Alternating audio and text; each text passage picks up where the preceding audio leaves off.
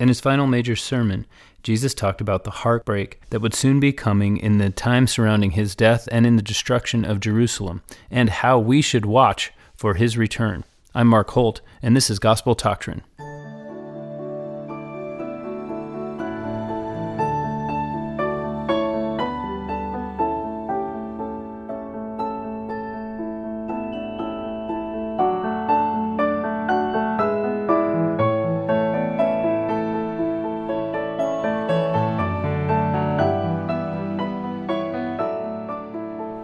Welcome to Gospel Doctrine. This is the period in the show where I usually tell you to send your questions to gt at gospeldoctrine.com. But this week, I have to tell you that I probably won't get them because I'm going to record the next this episode and two to follow right in a row because uh, I have been selected to fill a vacancy in a trip traveling down the Grand Canyon, which takes 16 days, and I will be gone for uh, sometime. So I'm not. I'm going to be unable to respond to your questions, but I still would relish receiving them when I return. So please send them in. Uh, this is lesson number 21. The lesson is covering Matthew 24 and 25, or as we cover it, uh, Joseph Smith Matthew chapter 1, which is uh, the Joseph Smith translation of Matthew 24. So Matthew 24, 25, Mark 12 and 13, Luke 21. The title of the lesson is The Son of Man Shall Come.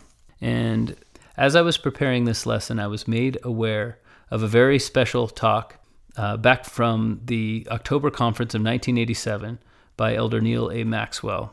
And so I wanted to play a brief excerpt of that talk before we started into the, the scriptures for this week's lesson. And as, I think as we get toward the end, you'll understand why I included it. So this is from Neal A. Maxwell's conference address, October 90, 1987, Yet Thou Art There. Enoch, to whom the Lord revealed so much, praised God amid his vast creations, exclaiming reassuringly, Yet thou art there. This same special assurance can see each of us through all the seasons and circumstances of our lives. A universal God is actually involved with our individual universes of experience. In the midst of his vast dominions, yet he numbers us, knows us, and loves us perfectly. Along with knowing that God is there, it is equally vital to know what he is like, including his perfected attributes of justice and mercy. More mortals die in ignorance of God's true character than die in actual defiance of Him. Belief in the goodness and power of God is greatly facilitated by understanding His plan of salvation with its crucial allowance for mankind's moral agency. Real moral agency, brothers and sisters, with real mistakes and with real consequences. His plan includes real tests, real dilemmas, real anguish, and real joy. So we'll begin by talking a little bit about Mark uh, chapter 12. This this parallels, so this takes us back to the subject matter we were talking about last week. This chapter, Mark 12, parallels Matthew 21 through 23. The the the main thing that I wanted to to talk about was a little pun that I didn't get to cover last week because I was just, I just had too much subject matter to cover. But um, today we're going to talk about the parable of the talents. And it's interesting that certain words match up in English. For example, a lot has been made over the years of the fact that the word son, S O N, and the word son, S U N, rhyme and sound like the same word. Even though they're spelled differently, they have different etymology, and we know that they don't mean the same thing. We use the light of the sun to to represent the light of the sun. And it seems very appropriate that those words should sound alike. But for anyone who doesn't speak English, that comparison would make absolutely no sense. And so it's just a happy accident that those two words happen to match up. Uh, a similar but not exactly uh, identical situation governs with the word talents. So these words actually do have the same etymology. They come from the, the Greek word talentis, or, or sounds very similar to talents. It's very obvious where they came from through Latin to English. And uh, the it would it originally meant weight, but then it became the weight of something that we carry. Then it became a gift, and then it became you know not only a gift but our gift. And so it was a unit of weight in Jesus' time. This talent was when he, when Jesus talks about the parallel, parable of the talents, he's talking about a sum of money. It did not carry the, the both meanings that we have in English today. So in this particular case, this is two this is the same word with two meanings, one which has been gained in the interim. And it seems so fitting that the word talent as Jesus used it would also have this additional meaning that somebody buried their talents, etc. Uh, nevertheless, that's not the the original sense of the of the parable. So we'll talk a little bit more about that. So that's sort of an introduction to what I w- wanted to to bring up again from last week's lesson, which is the parable of the wicked husbandman. Now, if you remember this parable, it's a uh, a landowner who wanted to find some faithful stewards who would look over his watch over his vineyard and give him the fruits of the season. We talked about I won't go into again what the fruits were, but the just as a little spoiler alert, the scribes and Pharisees weren't delivering them to the Lord of the vineyard. And uh, so Jesus Jesus rebuked them with this parable, and they perceived he was talking about them. And one of the ways, so I wanted to talk about another little sound alike that instead of English existed in Hebrew. So the way that the Lord of the vineyard handled these wicked hus- husbandmen was to send finally his servants one after the other to say, Please send me the fruits of my vineyard, and finally send his son, whom they took out and slew. And so this was obviously a representation of God sending his prophets and then Jesus. Now, um, the word for son in Hebrew is Ben. And uh, you probably knew that. But uh, you, you, once I once I said it, you probably said, "Oh yeah, I, I knew that." And um, one word you may not have known is the word for stone. So immediately after the end of that parable, Jesus says, uh, "Do you remember we talked about how the the stone of offense, or the the chief cornerstone that was rejected by the builders, shall become the head of the corner, or the uh, the stone the builders refuse shall become the head of the corner." So Jesus is saying that I am the chief cornerstone and the son because the word for stone is eben. So it's Ben and Eben. And when Jesus drew that parallel, that's when the Pharisees tried to lay hands on him. So you understand Jesus is intentionally provoking them by saying things he knows will will offend their sensibilities around what it means to be the Messiah and what it means to be the God of the Old Testament and what it means to be the Son of God. So he was making all of these claims simultaneously, and and he does it on purpose. He he is not afraid, and I wouldn't say that he's trying to offend. What I would say is that he has a truth to tell, and he is not ashamed if that truth offends people who are not ready to hear it. Because, uh, as he says later, when Pilate asks him, uh, is he the king of this world? He says, I was, I was sent in this world to bear witness of the truth.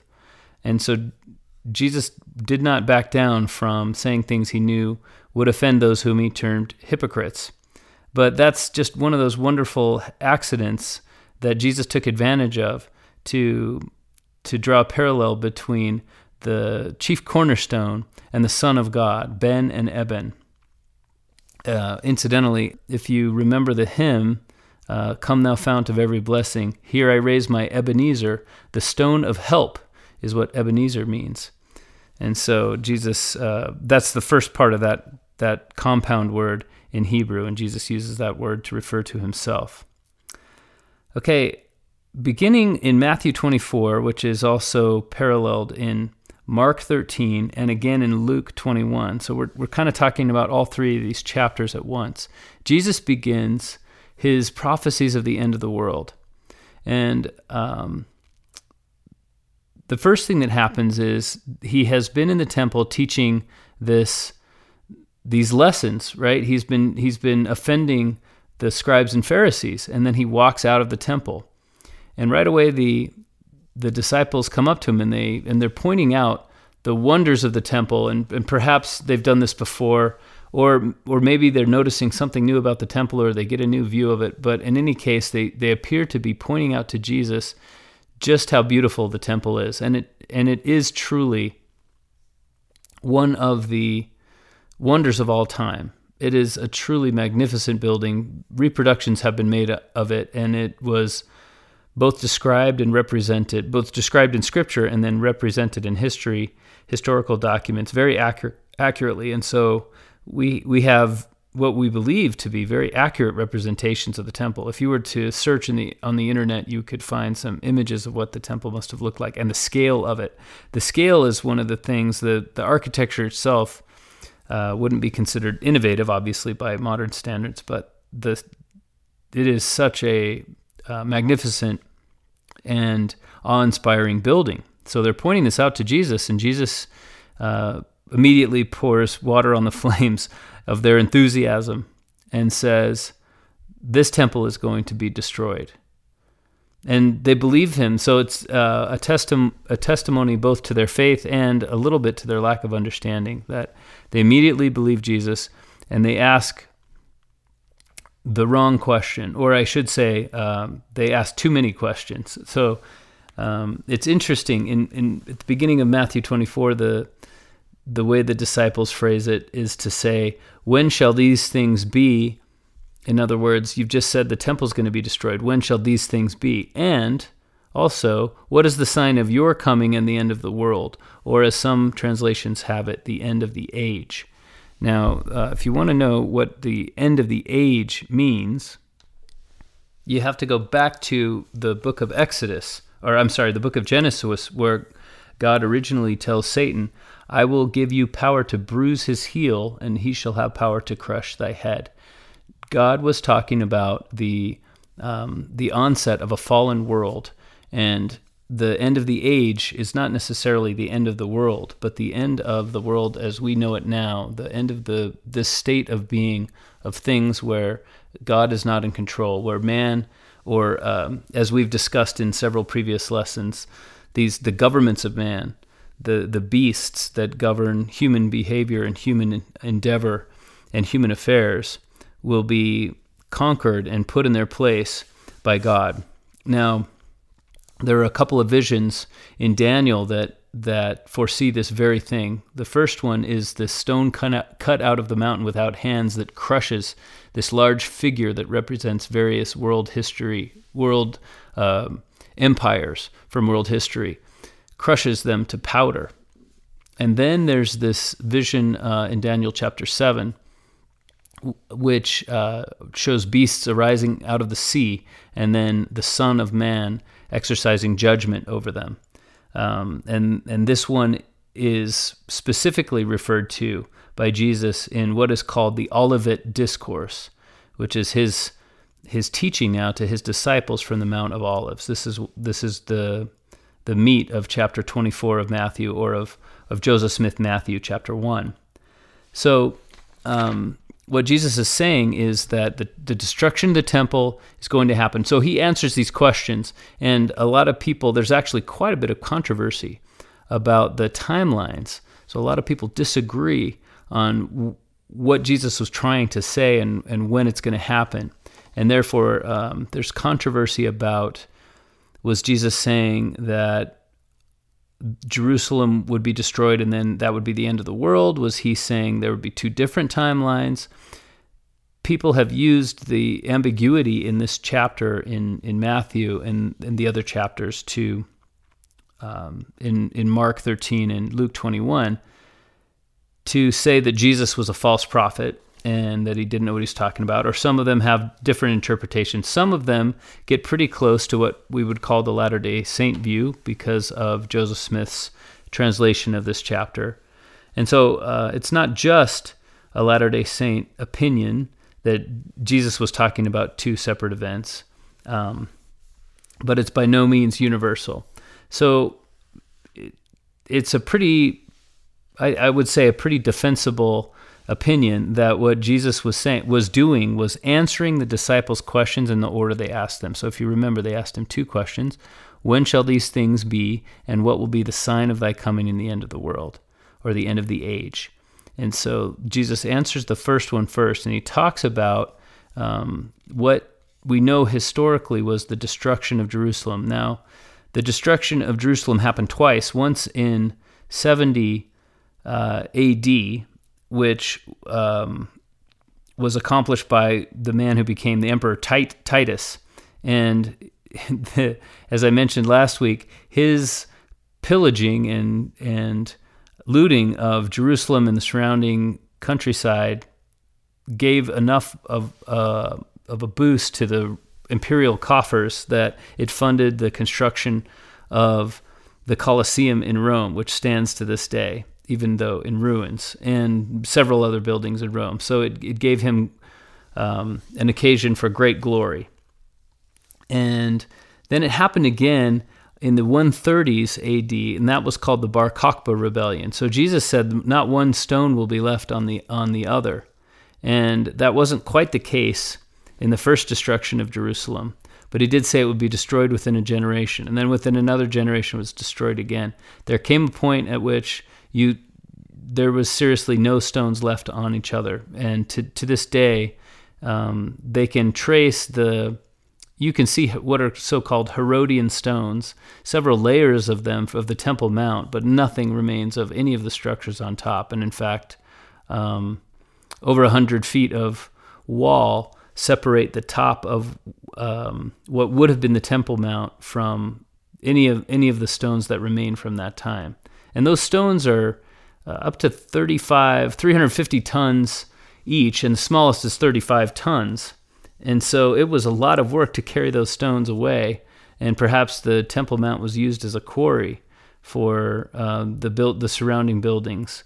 But in any case, Jesus's um, prediction about the destruction of the temple, what he called the abomination of desolation, or what the King James version calls the the abomination of desolation, um, did in fact occur. So let's talk a little bit about what the abomination of desolation means. Now, this is a term that uh, we it's a biblical term older than Elijah, but the Old Testament prophets talked about this kind of thing where the the land would be made desolate. The, there would be an abomination that would um, that would cause the land to become desolate. So a desecration uh, some sort of evil that would creep into the land and then render it desolate. Now, the evil would come first upon the people in the land, but then the desolation would be the conquering of the land. So the Assyrians were the ones who brought the first abomination of desolation to the northern kingdom of Israel. Then the Babylonians brought it to um, the southern kingdom of Judah. And again, now Jesus is is prophesying. If you recall, Jesus has truly come into his own as um, a poetic and as an ap- apocalyptic prophet in the oldest Jewish traditions. We talked about that over the last couple of weeks. So here he is um, prophesying in what we what uh, an Old Testament scholar would see as very Daniel-like language. Now, let's talk a little bit about what apoc- Jewish apocalyptic literature means. So, Jewish prophets, ancient Jewish prophets, would often speak in poetry, and this poetry took the form of repetitions and making parallels between two like events or like figures, like people, and making comparisons to fix the story and to fix the lesson in the memories of those who would hear it because they didn't often receive these things in written form or at least not for several years after they heard it. And so the, it had to be very memorable and that was the point of the repetition and that was the, the form or that was one of the chief forms that their poetry took. So um, apocalyptic literature or apocalyptic preaching was a, a, a poem that would describe the end of the world and then describe some proximate event or some recent event and liken it to the end of the world and wrap it all up into the same poem.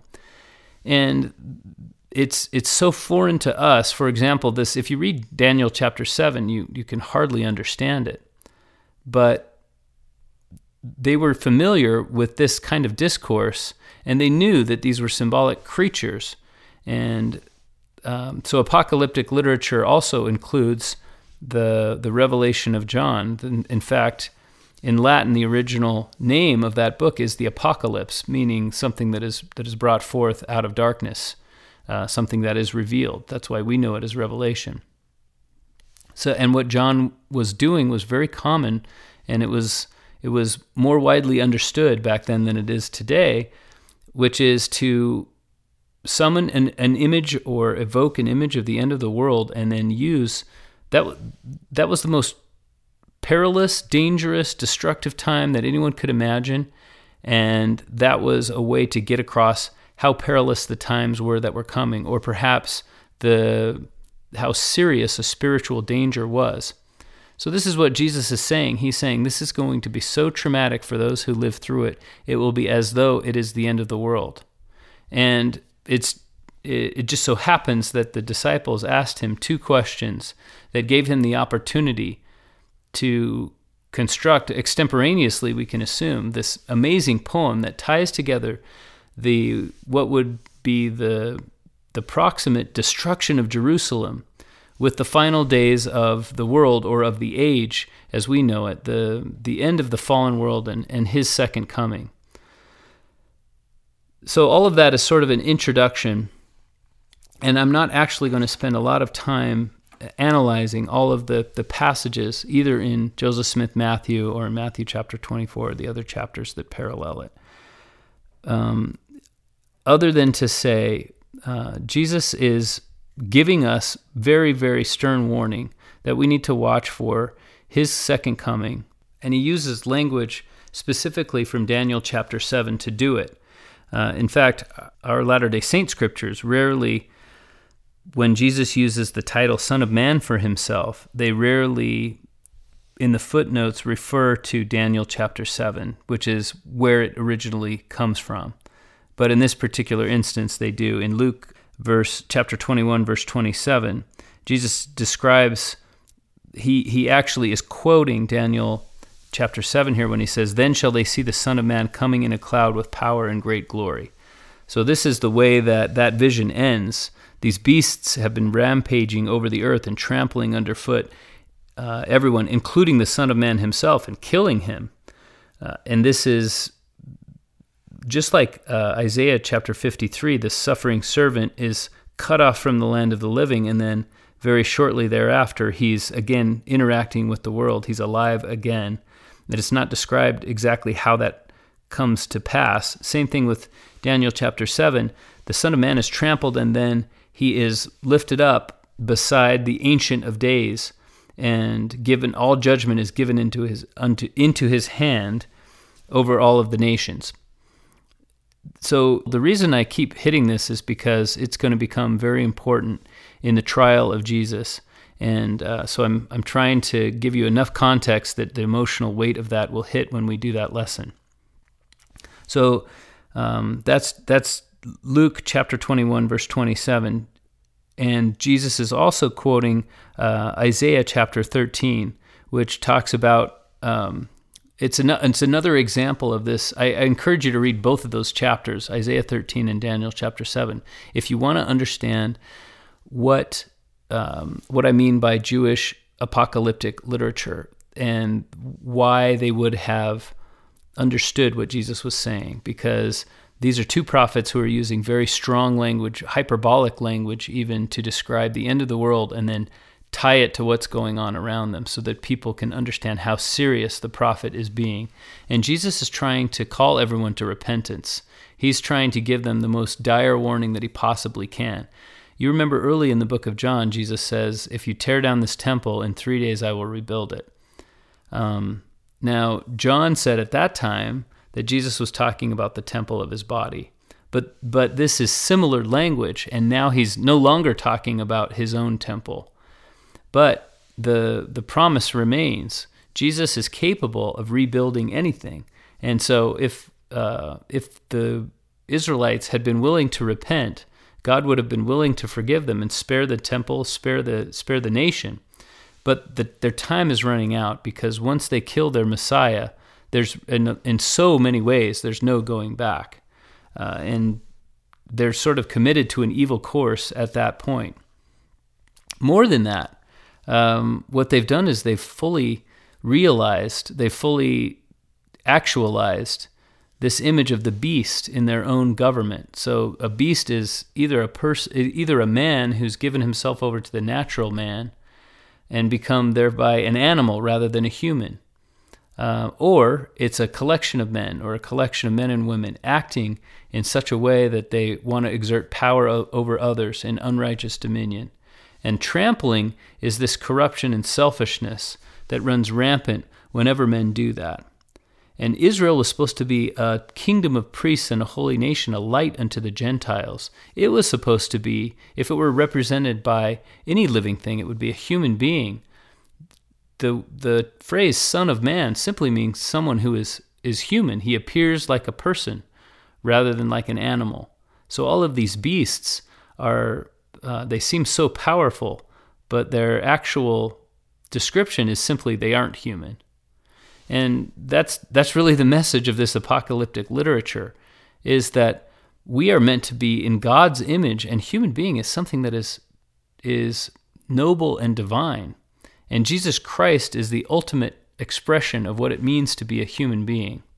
All of these lessons are sort of under the surface and for a Jewish audience they would have they would have resonated with what Jesus is saying.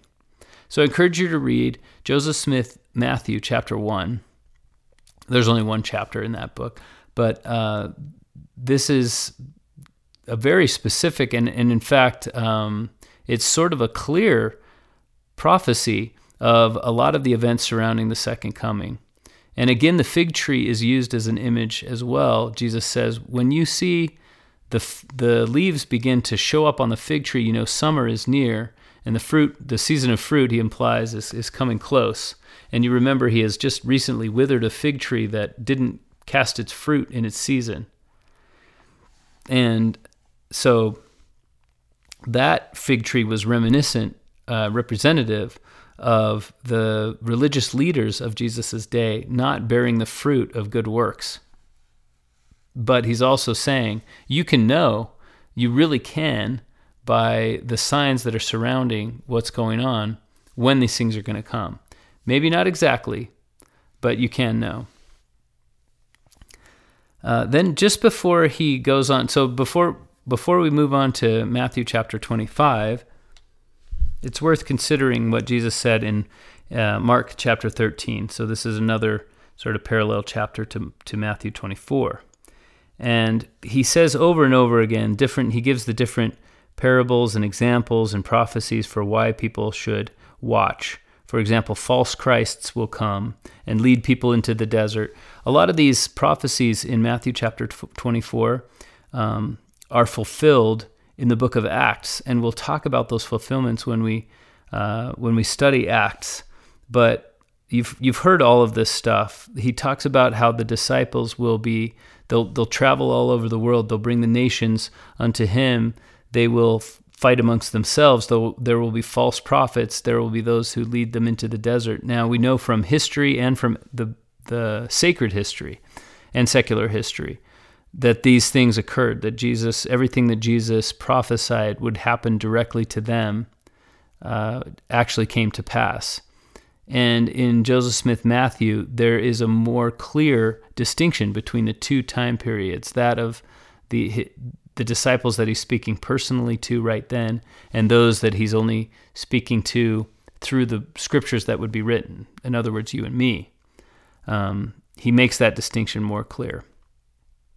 But in Mark chapter 13, towards the end of the chapter, Jesus starts saying, Take ye heed, uh, watch and pray, for you know not when the time is. So this is something that he's hitting harder and harder as, as he ends the Olivet discourse the idea that we have to watch and pray. And that's the real point of our lesson today. We're going to get into how he um, how he emphasized that and how he deepened our understanding of what it meant to watch and pray.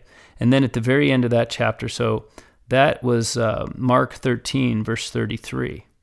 And Jesus says then in 34, the Son of Man is as a man taking a far journey um, who left his house and gave authority to his servants and to every man his work and commanded the porter to watch. Watch ye therefore, for ye know not when the master of the house cometh, at even, or at midnight, or at the cock crowing, or in the morning, lest coming suddenly he find you sleeping. And what I say unto you, I say unto all watch. And that's the last word of the chapter. And he says watch three times there in just a few verses. And so I'm going to ask this. We're going to do now uh, Matthew chapter 25, and I'm going to ask with each parable, I'm going to ask what that means in that parable or in that context, what it means to watch. And and then I'm going to talk a little bit about what it means for you and me to watch today. So before we go into Matthew 25, uh, there's one more really interesting passage that we don't actually find in Matthew. Um, this is in both Mark and Luke, but um, in Luke, for example, in Luke 21, the very first part of this chapter is Luke's tale about the the widow's mite, and it's a a woman, an old woman, who throws two what are called farthings or mites. They're, it's the smallest denomination of money, uh, something that would be a mere pittance today. And she throws it in, and you all know the story. There are wealthy people making a show of donating into the temple treasury. And this woman is there not to make a show because what the money that she's putting into the treasury is inconsequential, it's insignificant compared to the expenses that the Treasury has. Uh, it will almost have no effect on the finances of any of any of the needs of the priests or of the Lord's house. But Jesus draws his disciples' attention to what this woman is doing and says, She has given into this treasury more than all of the rest of these men because they, from their abundance, gave what they could afford. But she, from her penury or from her poverty, put into the treasury of the temple her entire living. And he wanted to draw attention to this. And then, so I, and I want to draw your attention to what we don't read. So we don't read the account of the widow's mite in Matthew. And therefore, you could miss a little bit of um, what's going on here. But the fact that all of these events occur in sequence and in the same sequence in all of the Gospels tells us that this happened right before the Olivet Discourse, and then immediately Jesus launches into the parable of the ten talents. So it's significant that they're taught in this order. I'm sorry, the parable of the ten virgins and then the ten, ten talents. Um, but it's significant they're taught in this order because the, the widow's mite is meant to be illustrated by the later parables that Jesus teaches. And we'll discuss why. So, um, the first parable is the parable of the ten virgins. And so as I as I begin to relate this story, just keep in mind this question: What does it mean in this parable? So Jesus has been has been teaching. I want you to watch. the The master of the house is away. He's commanded his servants to watch. They don't know what time he's coming back, but he said, "Watch for my return." So in this parable, what does it mean to watch?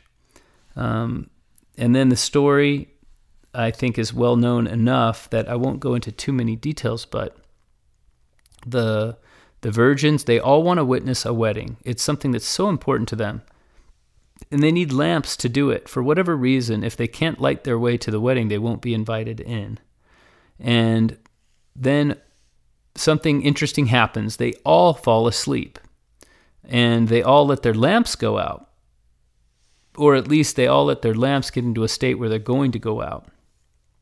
And then the cry goes up uh, that the the bridegroom who was going to supposed to come earlier is now here. So they all wake up and trim their lamps, but the, the foolish virgins, virgins, so there are 10 virgins, five are wise, five are foolish. The foolish virgins realize they haven't set in store enough oil to burn through the night. And the, the wise virgins, they trim their lamps, And then those who have light go into the wedding, and then the door is shut. Those without light, they realize they have to run and buy oil, and when they come back, it's too late. So you can't enter the, the there are some rules that we don't understand exactly the setup or the context around them, but one of the rules is you can't come into the wedding without light, and the second is you can't come into the wedding late. So um, this would have been understood to Jesus' audience. It seems a little strange to us, but this is what's going on in the story. So they knew this. What was interesting to me was all all 10 of the virgins were actually asleep when the bridegroom came. So in the earlier parable of the this master going out of town telling his servants to watch, he's saying you don't want to be asleep when the master comes. But then the, the, the very next parable is all of the virgins are asleep. So in this parable, watching does not actually mean being awake when the bridegroom comes. It means preparing before he comes, having enough oil in your lamp that you can trim your lamp quickly and then be admitted into the wedding. Now, obviously, the important question that we're left with is what is the oil and how do you put it in store? How do you have enough? Uh, there have been so many wonderful talks and teachings and lessons given on this question um, that I don't think I will spend time talking about what people much smarter and more spiritual than me have concluded, other than to say, um, I agree with them. It seems to be about obedience. The oil is obedience, and it is um, spirituality, and it is it is it is more than what we do. It is the experiences that we've had that turn us into what we can become. That is the oil. Okay, so that's modern interpretation of what the oil is. But what I want to spend my time is talking about what was Jesus trying to get across as the interpretation of the oil.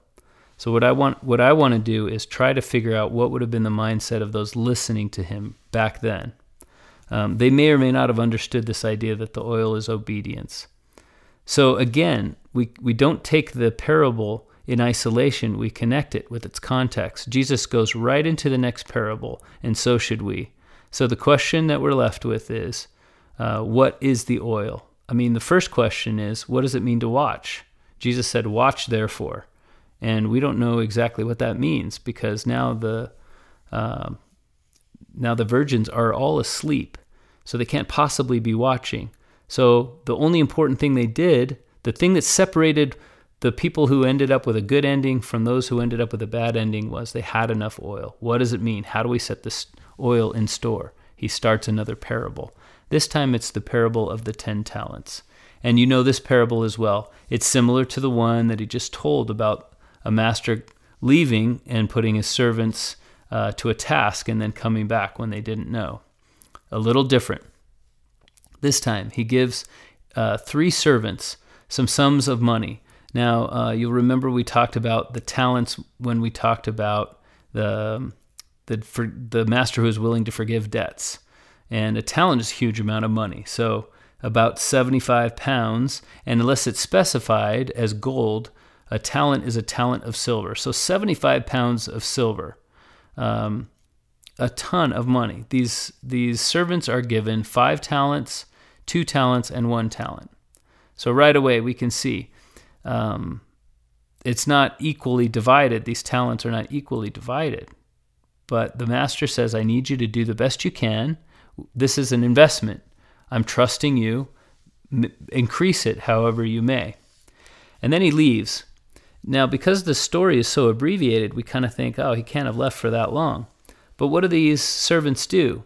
The two servants who work at it, they double their money. The one who has five ends up with 10, the one who ends, has two ends up with four. And doubling your money doesn't happen overnight. So it's clear from the story if you know anything at all about investing in finance or even just working hard, you know that it takes years and years to double your money.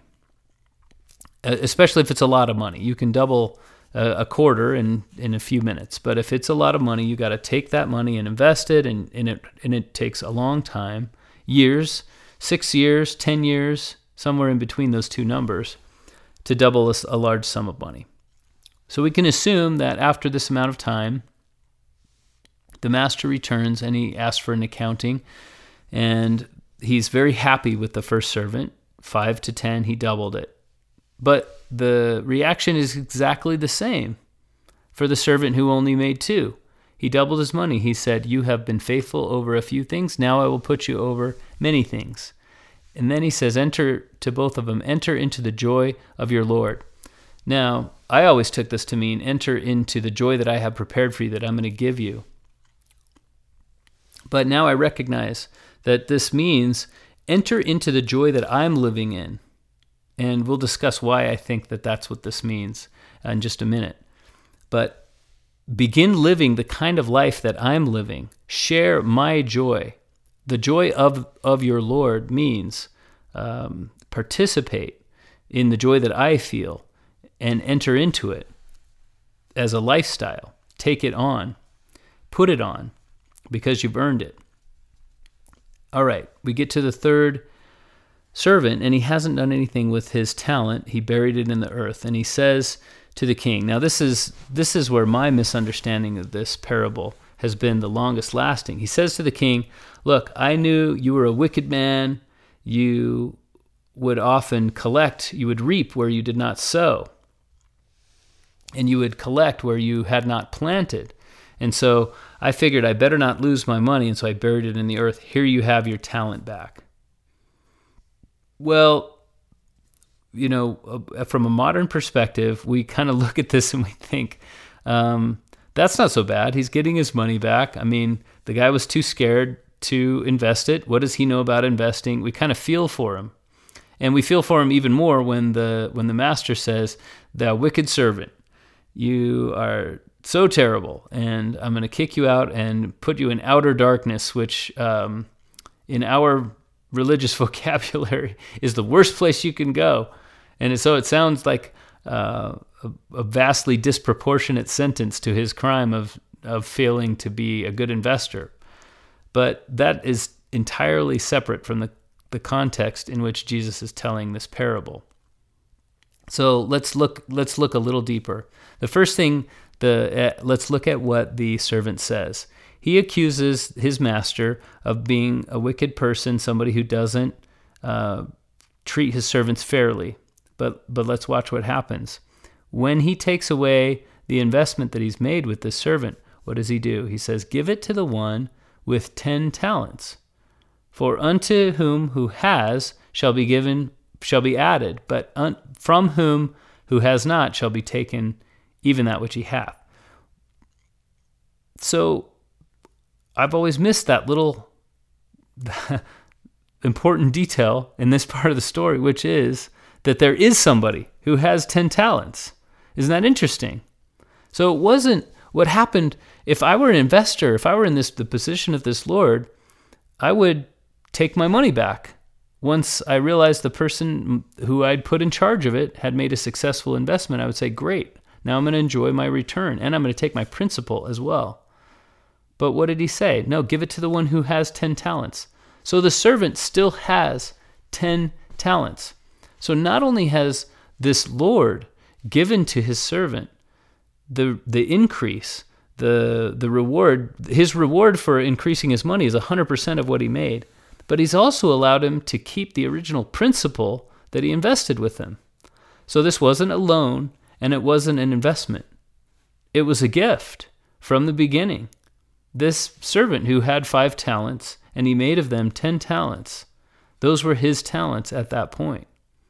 And the Lord came back for an accounting, but didn't want the money back. We can assume the same thing was true for the servant with, with two talents that became four. That not only was he put uh, in a position of responsibility over many things, but he was also given the money that he originally earned that honor with. The point of this, of what I'm saying, if I if it is in fact true that I'm correct, is that this Lord was not about the money. What he was doing was qualifying and teaching and transforming people he was taking his servants and turning them into responsible stewards.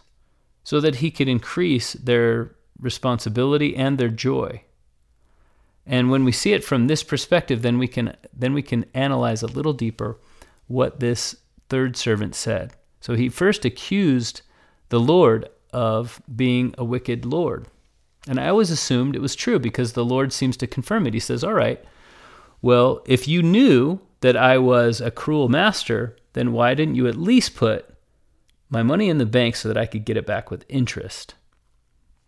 Let's read this a little differently. If you read it in a few translations, you see it's totally justified to also read, well, if, not, not, um, you knew I was this kind of a person, but if I am in fact that kind of person, then why didn't you put this money in the bank? Why is that a significant difference? Well, here's an interpretation. It's one that I think is actually true. I'm, I'm leaning towards it the more I think about it. Um, the king is actually questioning, or the Lord is actually questioning the motives of this servant who was slothful. He's saying, You claim the reason that you didn't go to work and, and put my money to work is because I'm this wicked Lord. Well, if I'm so wicked, then why didn't you at least put this in the bank? If, it, if in fact I was that wicked, you would have put this money in the bank. So actually, what the Lord is doing is he's disputing what this wicked servant claimed were his reasons for not increasing the money and not actually creating abundance where he had been given a gift. And seen from that perspective, let's let's look at the story again, right? I knew you were a wicked I knew you were a wicked lord, and so I buried this, the talent. Well, if I'm so wicked, why didn't you at least put it in the bank so that I could get my money back with interest? There's no answer. The slothful servant can't answer the question. He doesn't want to talk about what his motives were. And his motives were fear. And it wasn't fear of his Lord, but it was fear of himself, fear that he wouldn't be equal to the task of increasing. Now, you notice none of the servants tried and failed. Everyone who tried, they worked at it, and they, they realized the same percentage gain. They doubled their money. And the Lord was pleased with them, and he was equally pleased, irrespective of the absolute amounts involved. And the so the Lord is looking for in his servants, he's looking for a certain attribute, a certain talent, haha. Right? He's looking for the willingness, the ability and the willingness to increase, to create abundance. Um, there's a particular verse that I always regretted that I didn't make more uh, specific mention of when we covered that chapter, and that is John chapter 10, verse 10. It's one of my favorite scriptures when Jesus says, I am come that they should have life and have it more abundantly. And by life, Jesus means all of the things that go along with life the joy and the and the wonderful blessings that come in this life. I, he has come so that we can have those things and have them more abundantly. So, Jesus and God, they want to create abundance for us, and they want us to create abundance. Now, you notice these, if, if you're paying attention, you'll recognize that in my interpretation, these, these servants are unprofitable servants, because not only has the Lord lost the profit that he would have made if he'd kept what they returned to him, but he's lost what he originally started with. He's given up his entire investment to them. And he's done it willingly to him, it's worth it. It's worth it to lose everything because he's found now two faithful servants. He may have lost 15 talents or 14 talents, but, well, 15, but he has gained two servants that he knows he can trust over many things. And to him, that's worth it. Okay, that's a slightly different take than you may have heard on the parable of the talents, but it still leaves us with a question, and that is how do we double our talents? What are what are our talents? Right? They're not playing the piano or being really good at gymnastics or throwing a spear really far and accurately. Uh, the talents are money in this story. They did not mean abilities. So, what are our talents that God gives us? What is the money that God gives us? What investment does He make in us? And how do we double that investment? That's the question at the end of this. So we start with the question how do we watch? How do we watch in this parable? Well, we watch by sleeping, right? Okay, so that wasn't right. We watch by having oil in our lamps. Well, what is the oil in our lamps? The oil in our lamps is these talents, increasing our talents. What does it mean to watch in the parable of the 10 talents? You have to double that. So, how do we do that? Jesus ends the chapter or ends his sermon with the parable of the sheep and the goats. And this one is a lot more simple. And this would have been a familiar, familiar image to his listeners. It's simply a shepherd or a goat herd, depending on your perspective, uh, caring for animals. And he has both sheep and goats in his herd. And they, there's no reason for them to be separated throughout the day as they walk along the mountainside grazing. But then at the end of the night, he um, he separates them, one group of animals on one side and one onto the other by species. And then he makes it p- clear that these are the two types of people that will be judged in, the, in some sort of judgment, whether it's the final judgment or, or uh, whatever judgment he's talking about, that they will be separated into the sheep, the righteous, on his right hand, and the goats on his left hand, the wicked, who had who were unwilling to hear him. And which side they're on has a significance in ancient cultures and in some modern cultures. Your right hand is the hand that you would uh, extend to shake someone's hand, to make a pledge. Um, it was the covenant hand in ancient Israel. And the left hand is the hand that you uh, perform dirty tasks with. Uh, in fact, in Italian, your left hand is your sinistra, and it is your sinister hand. And uh, so, it is the hand that you uh, are ashamed of and that you keep out of. You, you wouldn't shake hands with your left hand unless you were a Boy Scout. That's a joke for Boy Scouts. Your, the Boy Scout handshake is a left handshake. Um, so the, the, the goats are on his left hand, they will be rejected, and the sheep are on his right hand. This is, if you recognize, this is similar to the parable of the wheat and the tares. The wheat and the tares appear similar. They're mixed together for their life cycle. And it's not until the end that they'll be separated because they look the same. They are in the same ground. So just like the the sheep and the goats, they may not look the same, but they're they're eating the same grass and they're mingling with each other until the end of the day when the shepherd is going to separate them. And what is clear from the context is not that um, you're either a sheep or a goat. Too bad for you if you're a goat it seems clear that Christ is encouraging us. If you, all else being equal, wouldn't you rather be a goat? Wouldn't you rather be some wheat than a tare, than weeds? And wouldn't you rather be something useful? Wouldn't you rather be something that God approves of? So again, we're left with the question How do I, okay, that sounds great. How do I choose to be a sheep? I'm on board. And it seems to me, just from reading this chapter with, you know, trying to forget everything I knew about it, it seems to me that Jesus is trying to increasingly motivate us. Number one, pique our curiosity by leaving an unanswered question and then build the tension, build the suspense as he goes from parable to parable. All right, how do I trim my lamp? How do I get more oil? How do I increase my talents? How do I become a sheep? Well, then Jesus goes into this wonderful discussion about how we accept Him. And what does He do? What does He say in order to, to do it, to get that message across? He says, There's going to come a time when I return. And when I do, I'm going to say, I was hungry, I was thirsty, you gave me food and drink. I was a stranger, you took me in, I was naked, you gave me clothing. Uh, I was sick and I was in prison, you visited me. And then the the sheep will say, "Wait, when did I do these things to you? I, ne- I never, I don't remember seeing you, Lord." And Jesus will say to them, "If you've done it to the the least little person that you come across, my brethren, you did it to me. That was me that you were doing it to." And if you haven't done it, the goats are going to say, "Well."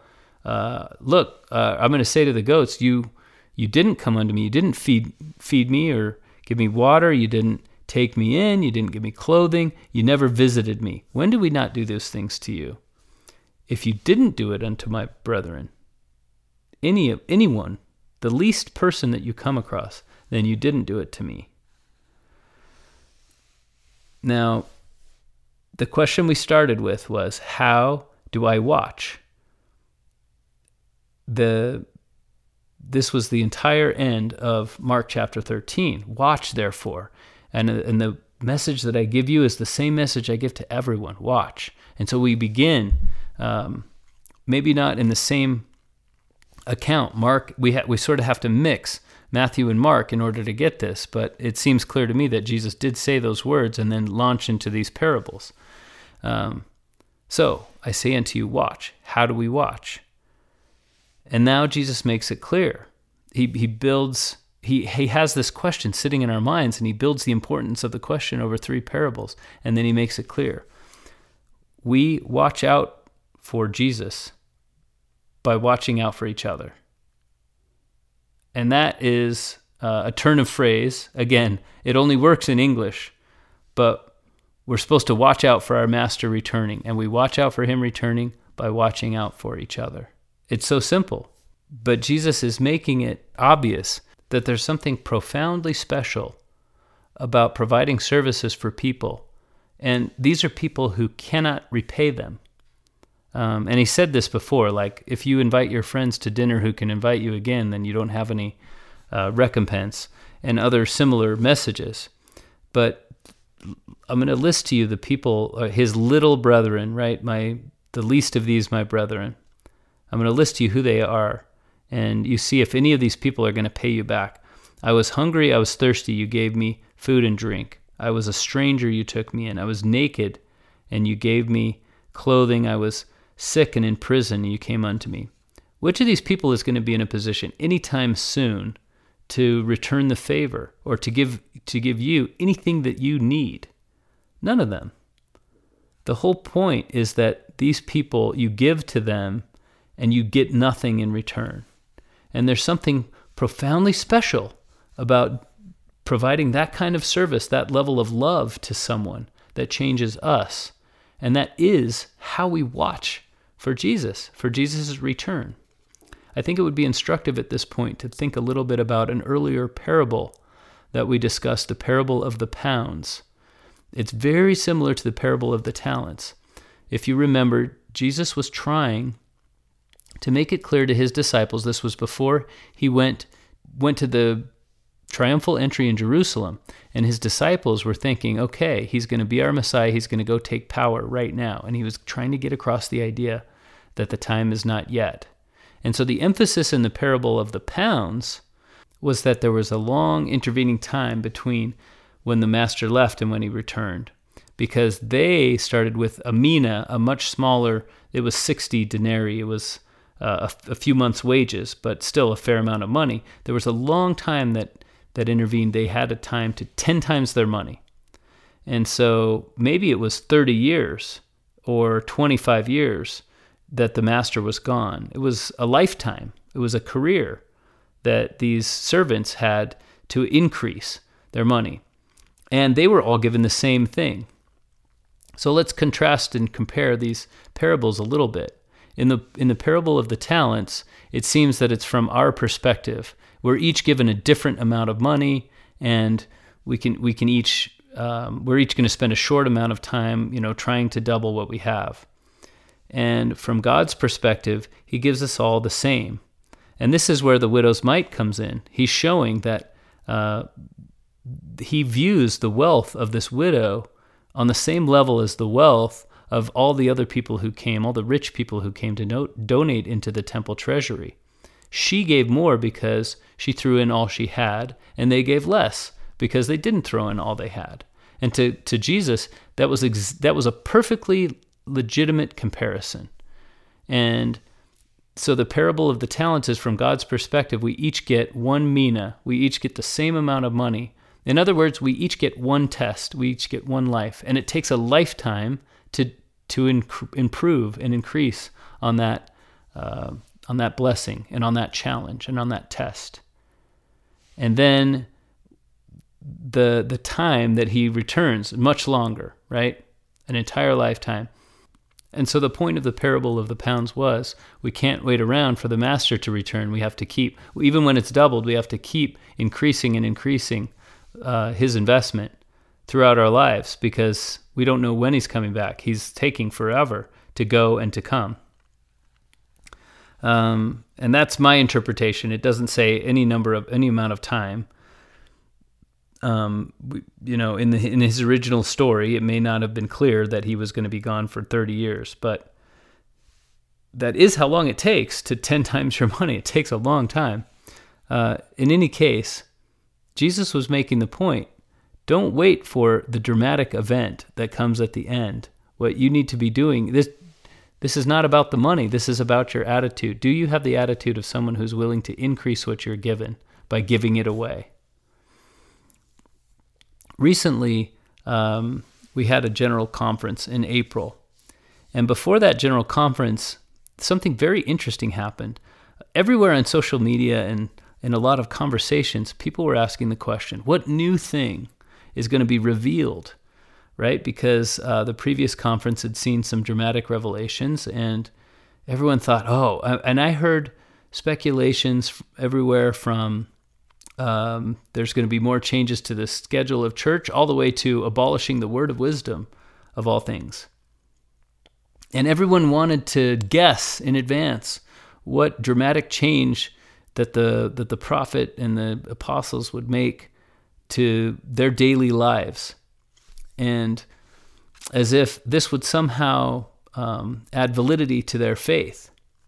And instead, I want to just take a second and talk about what two of the two of the brethren chose to talk about. M. Russell Ballard, acting president of the Quorum of the Twelve.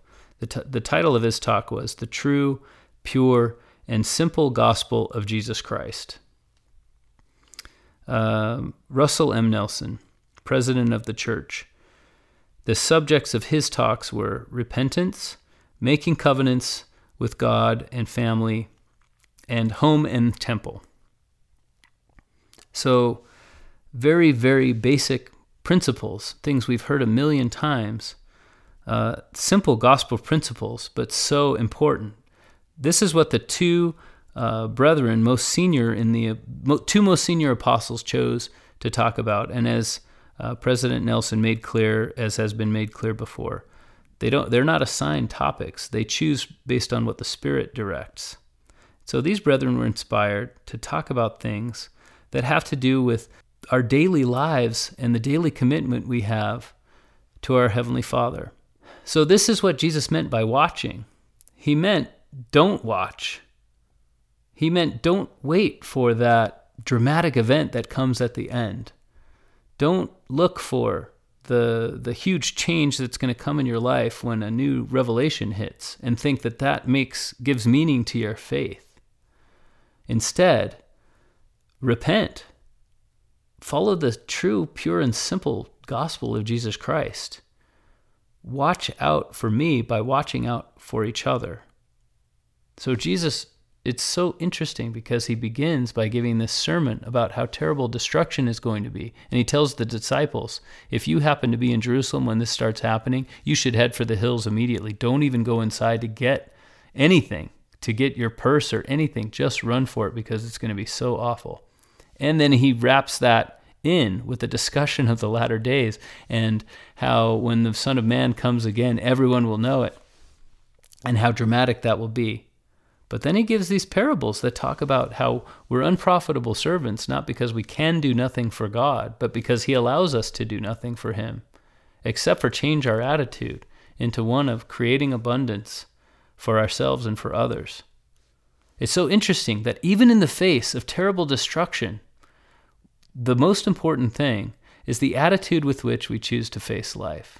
So that is what it means to watch, and that is what it means to gather oil and that's what it means to double our talents. And that, that's what it means to choose to be a sheep.